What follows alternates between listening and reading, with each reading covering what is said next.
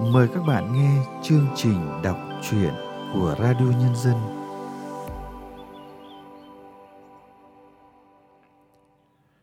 Các bạn thân mến, trong chương trình đọc truyện hôm nay, chúng tôi mời các bạn nghe truyện ngắn Đường mưa của nhà văn Tống Ngọc Hân qua sự thể hiện của Ánh Nguyệt. Mời các bạn cùng theo dõi.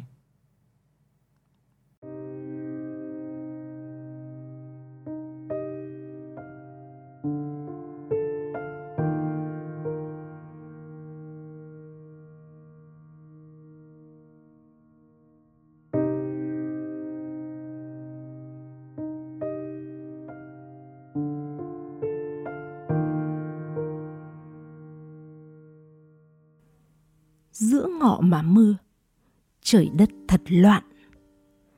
Mụ quay cuồng, cái suy nghĩ phải rõ ngô, rõ khoai mọi việc. Nhưng mưa thế này mà dấn thân, họa là trời đầy. Thật lạ, mưa vắt sang mùi, cứ đà này mưa đến tối. Đã thế càng phải đi, không ai can được đâu. Mưa là cái thá gì? Trời đã đầy thì cho đầy cả thể con phố dốc, ngắn và hẹp. Nước chảy như suối ngay trên lòng đường. Mũi chân đất, quần sắn quá gối, tay cầm dao, tay cầm ô, một mình bòm bõm trên con đường mưa. Thì thoảng có thằng xe máy dẹt qua, nước văng cả vào mồm mụ. Đến chợ, cái chợ như tụt xuống dưới lòng đất chừng hai chục bậc đá mòn vẹt. Ngày rừng chợ vắng, mưa lại càng làm cho vắng. Quán cơm nhà nó nằm góc chợ, chỗ căng bùng nhùng mấy tấm bạt chắp vá. Kia rồi, nó đang quay lưng lại mụ, liến thoáng gì đó.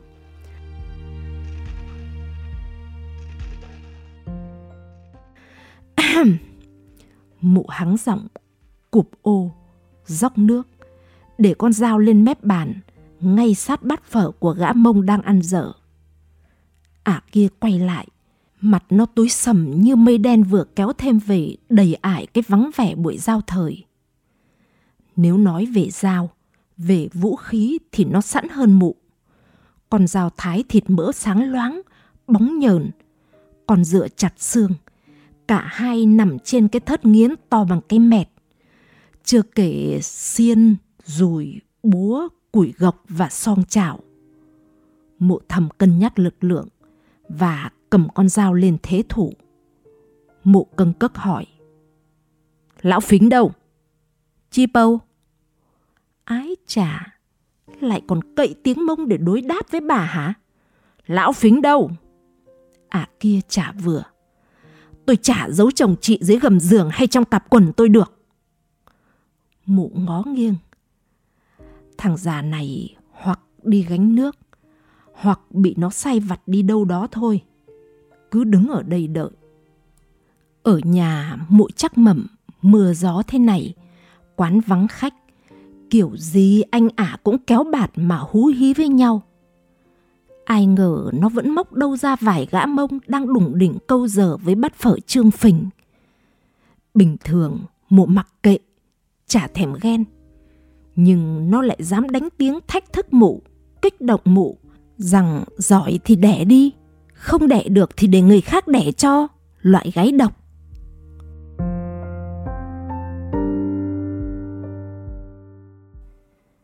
Mưa càng ngày càng mau, càng to hạt. Cả khu chợ dậy lên mùi xào xáo, nướng nấu. Cái mũi của mụ cứ hách lên, hít cho đẫy những mùi thơm đang tấn công cơn đói của những ai vô tình hay cố ý đi qua cái gốc ẩm thực này. Mùi măng chua xào lòng gà cấm có lẫn vào đâu được. Mùi đậu phụ sốt cải chua và thịt ba chỉ. Mùi trứng rán hành, mùi cá suối nướng tẩm thảo quả mùi nào rõ mùi ấy thế này bố đứa nào chịu được cái cơn ghen tuông bức bối lặn đâu mất chỉ thấy cơn thèm ăn thèm uống ngoi lên từ dạ dày đến thực quản và lấp đầy khoang miệng mụ tạm tha cho nó đủng đỉnh đi ra hàng cơm phía ngoài. Gách mông, ý tứ ngồi cũng mất phần ba cái ghế băng dài. Cái ghế cập kênh, dơ hai cái chân còn lại lên chới với. Mụ ngượng nghịu đứng dậy. Chủ quán là lão già có cái đầu hói bóng nhoáng, đồn đáo. ấy chết, chị cứ ngồi xuống, ngồi vào giữa ấy cho chắc. Mụ liếc xéo qua đôi mắt lươn ti hí của lão mà đưa đẩy. Em thôi, chắc gì đấy đã bằng đây. Lão chủ quán gật gật, che chắn ngay. Thì nịnh em tí cho sướng thôi, chứ em còn mỡ màng lắm. Mụ hởi lòng hởi dạ, luồn con dao xuống dưới gầm bàn, rồi làm ra vẻ sành sỏi. Làm chai rượu và cái đĩa tổng hợp đã nhỉ? Phở thì ăn sau cho nóng. Mưa gió thế này cũng chẳng mó được việc gì. Chủ quán tay thoăn thoắt, mồm liến láu, mắt đảo như lắc bi. Chạm con dao dưới gầm bàn cũng hơi trợn.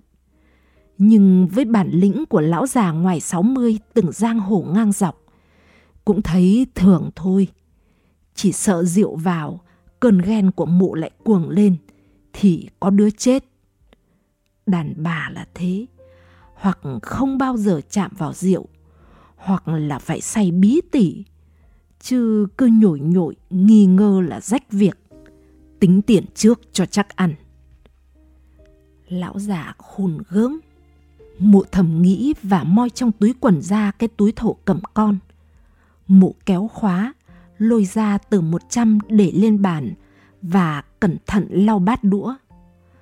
Tổng hợp là mấy miếng xương sườn xào chua ngọt, mấy miếng nội tạng luộc, vài miếng đậu phụ rán và răm cọng hành trần tái. Thế cũng quá ổn. Mụ rót rượu ra cái cốc thủy tinh không to không nhỏ, rót cắn cạp, bừng lên miệng tập một phát hết non nửa. Cũng khả đến nơi đến chốn. Cái kiểu ẩm thực của mụ, đàn ông phố chợ này trả lại tiền. Mụ có tiền, là người có tiền thì ăn uống phải mạnh bạo chứ. Việc gì phải xấu hổ. Cái chai nhựa thứ nhất lăn xuống gầm bàn. Mụ giáo giác tìm cái điếu cầy Mụ nhồi thuốc, đánh lửa, châm đóm, giết thật lực. Mắt lim dim, khói tít mù, đầu ngả nghiêng. Phê. Ơ kìa, quán hết rượu rồi hay sao? Chậm quá. Mụ buông điếu cày là vớ lấy chai rượu mới, rót tràn ra cả mặt bàn. Chủ quán xót ruột. Mụ hiểu ý móc túi rút thêm năm chục.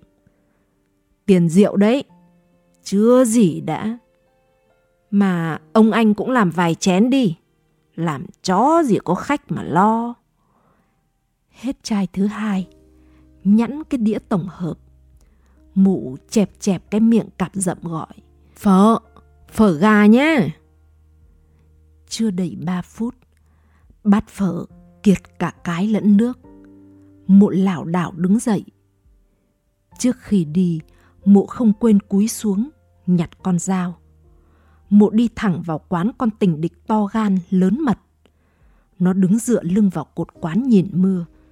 Phía dưới cái tạp rể của nó là cái bụng phồng phồng. Mụ khua con dao trước mặt nó. Tao giết mày, đổ lăng loạn cướp chồng người khác. Nó ưỡn ngực thách thức.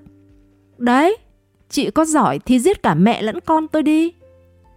Mụ khựng lại, con dao rơi xuống đất. Thật thế sao? Nó chữa thật rồi sao? Người ta đồn đại thế mà hóa thật sao?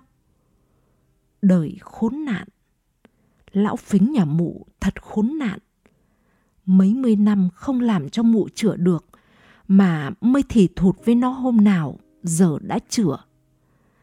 Chân tay mụ dã rời, nước mắt mụ ứa ra.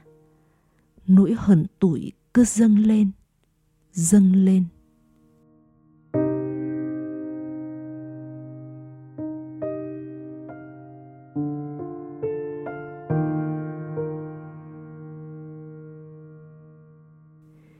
Mụ quên cả nhặt con dao lên quên cả cái ô đen bên quán lão hói, lật đật trở về nhà. Mụ chống tay vào hông, giọng ngất ngưỡng. Nó chữa thật không? Hả? Lão phính biết không giấu được. Nhát gừng. Ừ, chữa. Mụ phệt xuống hè, dựa lưng vào cái cột thở dốc. Mưa có vẻ mau hơn. Trong nhà một bà già, giả mốc giả meo như cái gốc lê đang lẩn tay vào trong người gãi sồn sột. Mụ thấy người ngứa ngáy dâm gian, thì thoảng nhòi nhói như ong đốt. Tự nhiên mụ thấy thèm được đi đâu đó một chuyến, ít nhất là ra khỏi cái nhà này, ra khỏi cái tiếng gãy lưng sồn sột của mẹ chồng như gãy ghẻ. Từ bữa nghe phong thanh thằng con dai mình làm chữa được đứa chủ quán bún phở, cụ tự hào lắm. Hết đùn đẩy nhau, đứa nào biết đẻ hay không, giờ đã rõ. Cụ càng khỏe gãi hay là về quê dễ đến chục năm rồi.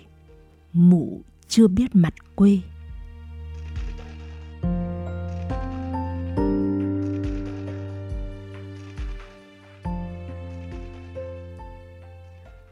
Độ ấy vừa xuống bến xe, bọn xe ôm nhau nhau xí phần. Có dăm cây số, đã mặc cả trước là 15 ngàn. Xuống xe không có tiền lẻ, đưa nó cả hai mươi ngàn. Nó đút tiền vào túi áo, nổ máy định đi. Mụ giật lại. Không trả tôi năm nghìn thừa hả? Nó trợn mắt nhìn mụ. Ơ hay, có năm nghìn, bà to như con voi ấy, lại còn đòi. Nó cười hô hố. Quê đấy. Về đến ngõ, bọn trẻ con nhếch nhác ủa ra đến cả tá. Chúng hò ầm lên. Tây, Tây về làng chúng bay ơi! Con em gái út chạy ra, ngó chán mới dám đưa tay sờ vào cái áo rét không độ của mụ, sờ mái tóc xoăn tít, vàng suộm của mụ. Rồi nó chu lên. Đúng là bá ngọ nhà mình rồi các con ơi! Lúc ngồi trên phản ăn cơm, lâu lắm mới ngồi phản. Hai cái vế của mụ to như hai cây chuối hột, chả khoanh được mà có khoanh được cũng hết bố nó nửa cái phản. Còn ai ngồi được nữa? Mâm cơm được chuyển xuống chiếu. Mụ chọn cái cột mà dựa. Bữa ăn phải xoay sở, đổi tư thế mấy lần. Đứa em út nhà mụ cầm tinh con chuột, bé tí, gầy tong, răng chìa ra mà ăn khỏe đáo để. Nó vừa nhai vừa bảo, Tết xong em lên để bá vỗ béo cho em nhé. Thằng chồng lườm vợ. Còn vợ em có sán hay sao ấy? Ăn như đúc dế mà đếch béo được. Mụ ăn qua ăn quýt. Ra điều đây ăn rông dài thế đấy. Mà vẫn cứ béo ục béo tròn. Chả hiểu làm sao.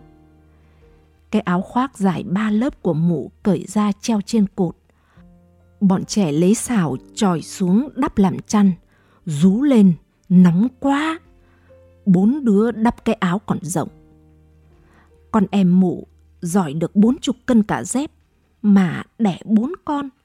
Đứa nào đứa ấy như cái nắm cơm, nhìn sướng cả mắt. Chẳng ai dám hỏi chuyện sinh nợ của mụ, sợ mụ buồn. Quê đấy. Hay là về quê một chuyến, cho lão phính đi tàu một lần cho biết.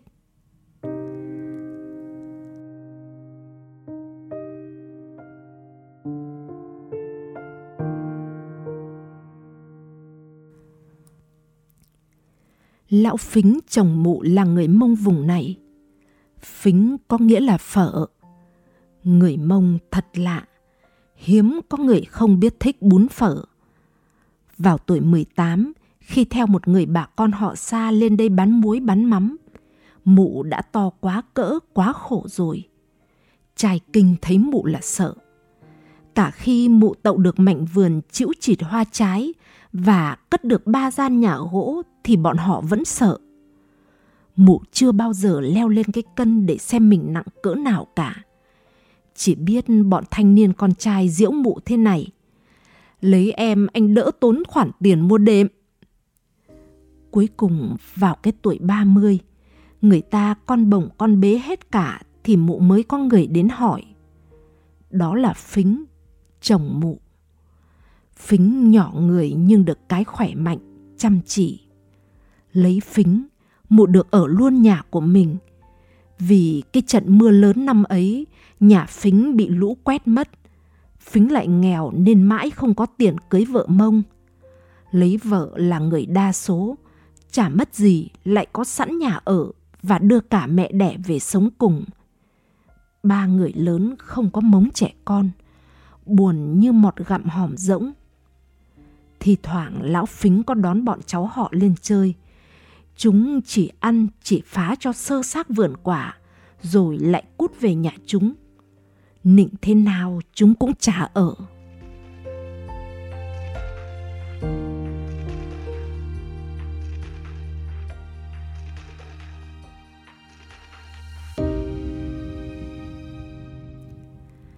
Lão Phính lần đầu về quê vợ nên phấn khởi lắm.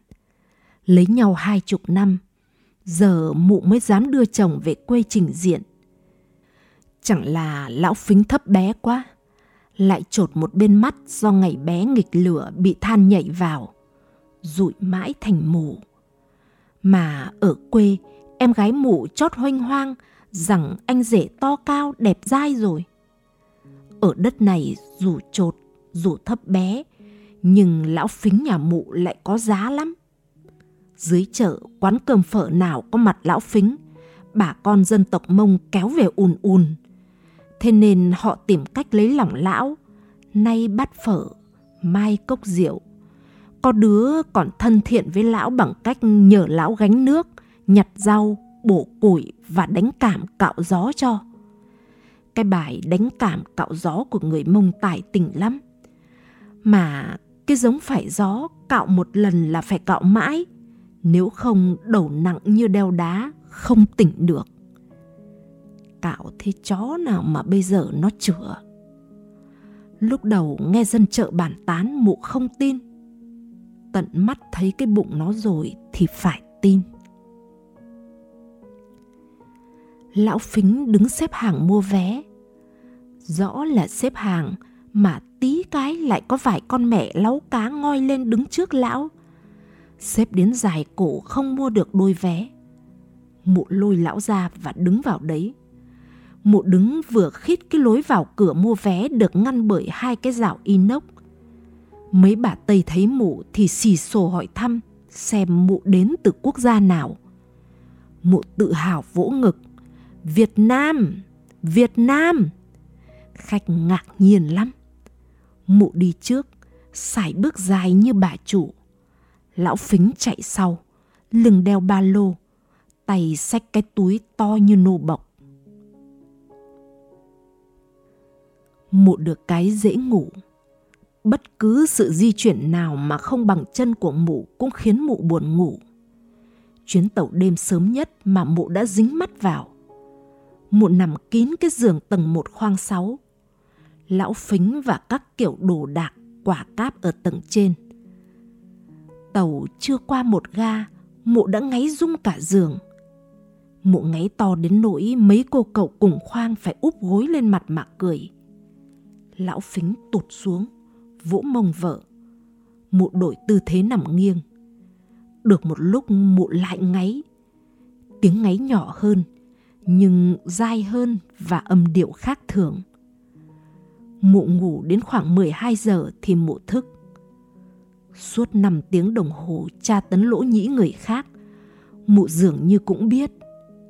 Ngáy ngủ là nguyên nhân khiến mụ ngại về quê, ngại đi xa thăm thú bà con, đền chùa hay du lịch đây đó. Mụ lấy ra từ túi sách những thứ đồ ăn đêm chuẩn bị từ nhà. Một bọc xôi đỗ to, một con gà luộc, hai khoanh giỏ lụa và cơ man nào là hoa quả.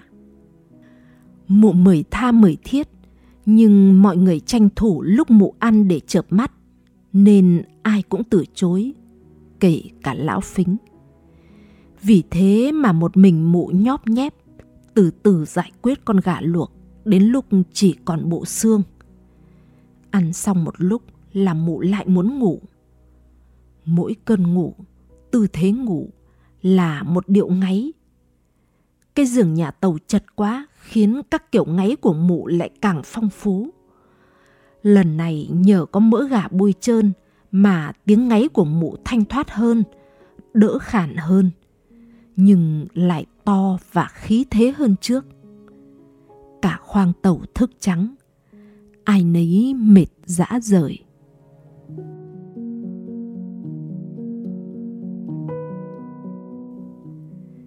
Mười năm mà quê thay đổi nhiều quá, nhất là con em út, nó đã có da có thịt, cũng bớt vâu, cứ nhìn anh rể tủm tỉm cười. Lão phính ngượng nghịu trước bảy cháu hơn hai chục đứa, đứa gọi bác, đứa gọi ông inh cả tai. Nhưng mà lão thấy không khí ở quê vui và ấm áp quá. Nó khác xa với căn nhà lạnh lẽo mà vợ chồng lão với bà mẹ già đang ở. Con em út cứ nhìn mụ, tỏ vẻ ngờ vực. Nó hỏi mụ đã khám vô sinh chưa? Mụ cười ha hả. Dễ tôi lại đợi gì nhắc nhở chắc. Khám nhiều rồi, tứ phương rồi, uống đủ các loại thuốc ích mẫu ích tử rồi. Họ bảo tôi không có bệnh gì sất. Hay là tại anh rể? Mụ khựng lại ngay. May mà kiềm chế được. Chẳng nhẽ lại phô ra cái thói trăng hoa của chồng. Xấu chàng hổ ai.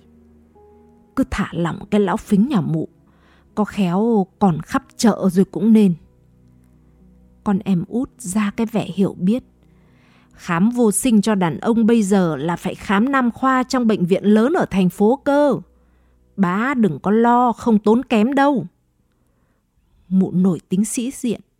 Khám thì khám, sợ gì không khám. Không khám nó lại bảo mình có của mặc kiệt. Đằng nào mụ cũng muốn cho lão phính biết mặt cái thành phố chứ quan trọng nam khoa bắc khoa gì. Năm chục rồi, không khéo họ còn cười cho.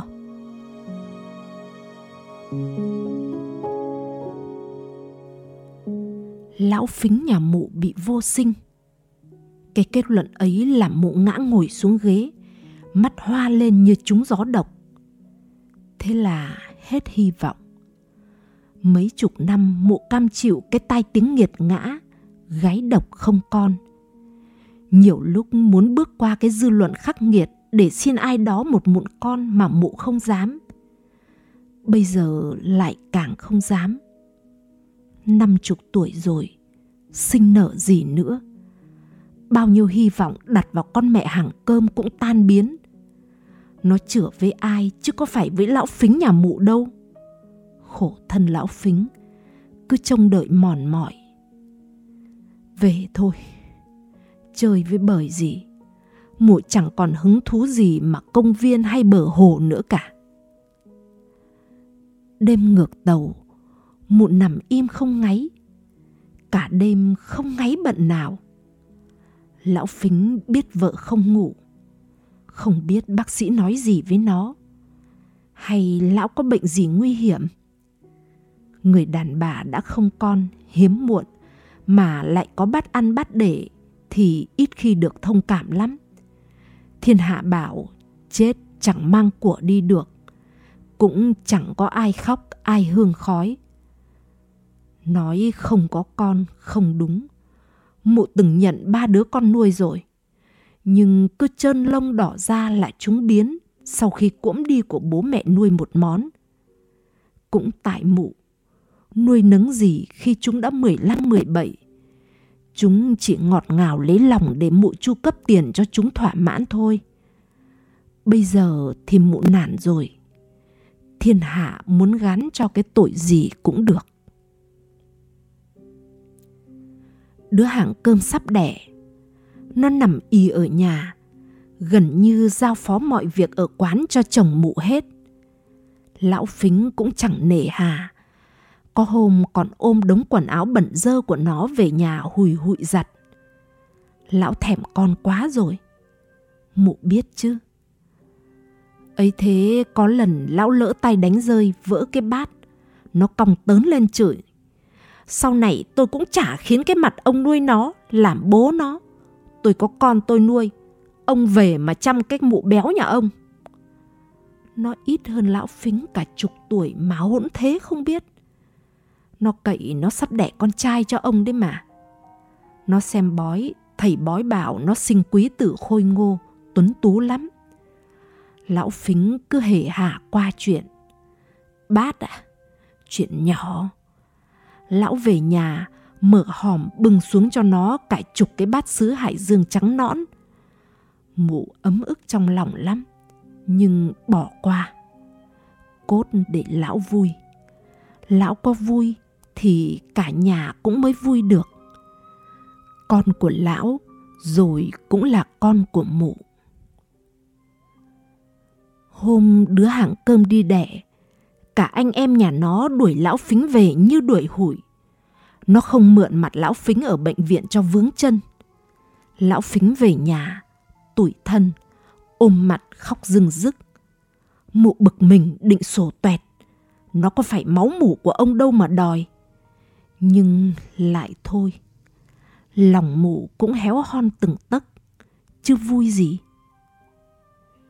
Sáng hôm ấy trời cũng mưa.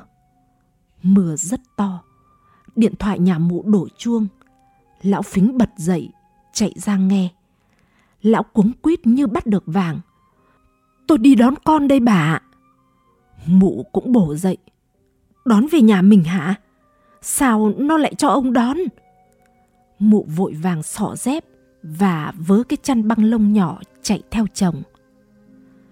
Lão phính thập thò ở bên ngoài. Mụ mở cửa, lách vào. Sản phụ nằm nghiêng, úp mặt vào tường, lý nhí. Đằng nào em cũng không có sữa, anh chị mang cháu về mà bầu bạn. Mụ run rẩy đưa tay bồng đứa bé lên. Tiếng lão phính hỏi vọng vào. Con trai hay con gái đấy? Tiếng một bà vọng ra. Con gái, đỏ như cái mậm giềng ấy, khỏe lắm. Mụ bế đứa trẻ sát vào lòng mình, cho nó nhận hơi ấm từ mụ. Nhìn con bé, mụ thấy cay cay sống mũi. Lão phính xòe ô, che cho hai mẹ con khi ra đến sân. Trên con đường mưa, lão phính nôn nóng, kiễng chân ngó vào mặt con bé. Lão giật mình, thắc mắc. Sao người ta làm thế nào mà con bé lại bị rách môi to thế? Mụ lườm chồng. Ông đừng nói vậy, còn nghe thấy tủi thân. Lão phính tay cầm ô dơ lên cao, chân líu díu theo sát vợ con.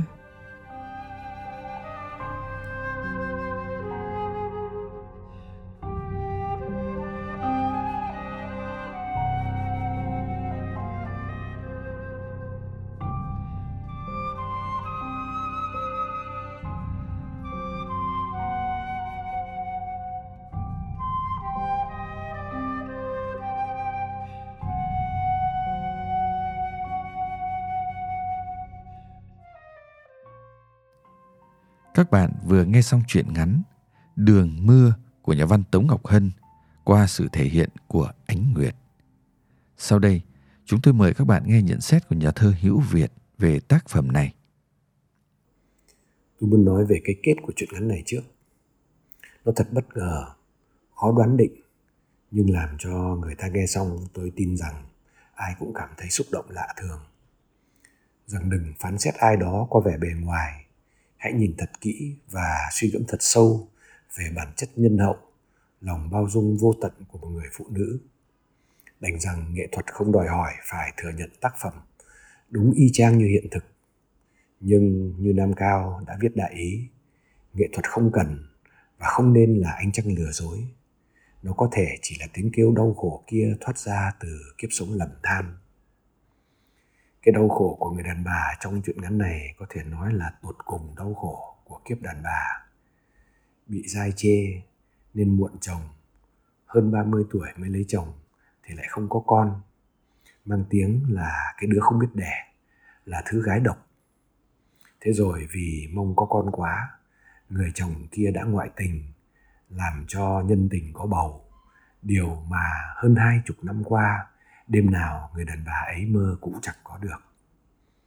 Mà lấy đâu ra, thứ đàn bà to lớn như voi, đi thì lệch đất, ngồi xuống thì như một đống giữa nhà.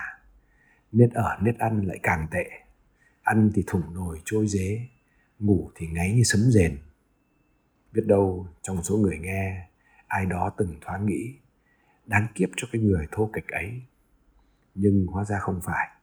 Người mắc chứng vô sinh lại là người chồng, chứ không phải là người vợ. Căm hận ư, vạch mặt sự dối lừa ư. Người đàn bà ấy đã không làm thế.